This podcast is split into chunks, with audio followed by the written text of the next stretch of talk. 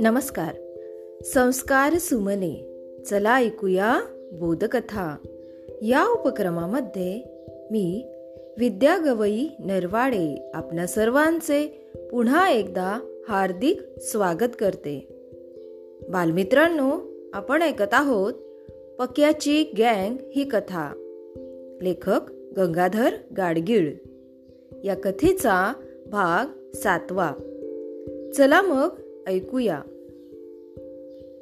पक्या चालू लागला. सगळी गँग अर्थात त्याच्या मागोमाग निघाली. थोड्या वेळाने त्या खडकाळ जमिनीवर टायरचे ठसे दिसेनासे झाले. तेव्हा काय करावे तेच त्यांना कळेना. बिट्टू म्हणाला इथे नीटसा रस्ता नाही. तेव्हा जीप रस्त्यावरून गेलेलीच नाही. ती गेली कुठं ते कळणार कसं? पक्याने डोके खाजवले आणि नखे चावत तो म्हणाला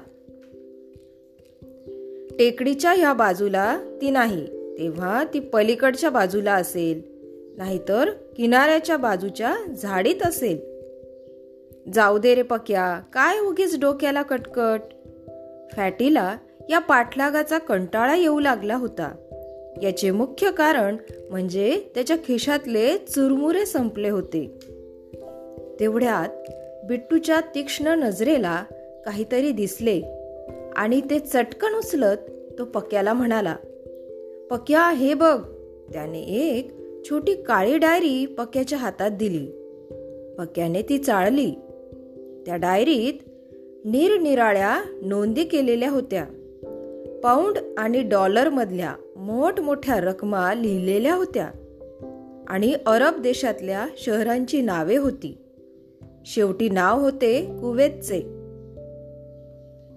त्याच्या पुढे काहीतरी आकडा लिहिलेला होता.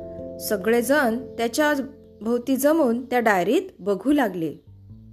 पक्या म्हणाला ही डायरी त्या साहेबाचीच असावी. साहेब चांगला पैसेवाला दिसतोय. चला हा साहेब कोण आहे ते आपण पाहायलाच हवं. बिट्टू म्हणाला मी सायकलवरून पुढे होतो आणि त्या टेकडीच्या पलीकडे ती जीप आहे का ते पाहतो. तुम्ही त्या पलीकडच्या झाडीत बघा आणि मग आपण इथेच भेटू. पक्या म्हणाला शिट्टी आहे ना तुझ्या खिशात? तुला जीप दिसली तर तू शिट्टी वाजव आणि आम्हाला दिसली तर आम्ही वाजवू आणि त्याने शिट्टी वाजूनही दाखवली. बिट्टू सायकलवर स्वार झाला आणि त्या खडबडीत जमिनीवरून सफाईने सायकल चालवू लागला. पक्याची शिट्टी हिऱ्याला ऐकू गेली आणि आपल्या दोस्तांना भेटण्यासाठी तो धावत निघाला. पक्याने त्याला हात केला आणि तो आपल्या गँगबरोबर त्या झाडीच्या दिशेने चालू लागला. बालमित्रांनो या ठिकाणी आपण थांबूया. उद्या पुन्हा भेटू कथेच्या पुढील भागामध्ये. तोपर्यंत घरी रहा सुरक्षित रहा आणि मास्क वापरा. माझा मास्क माझी जबाबदारी. धन्यवाद.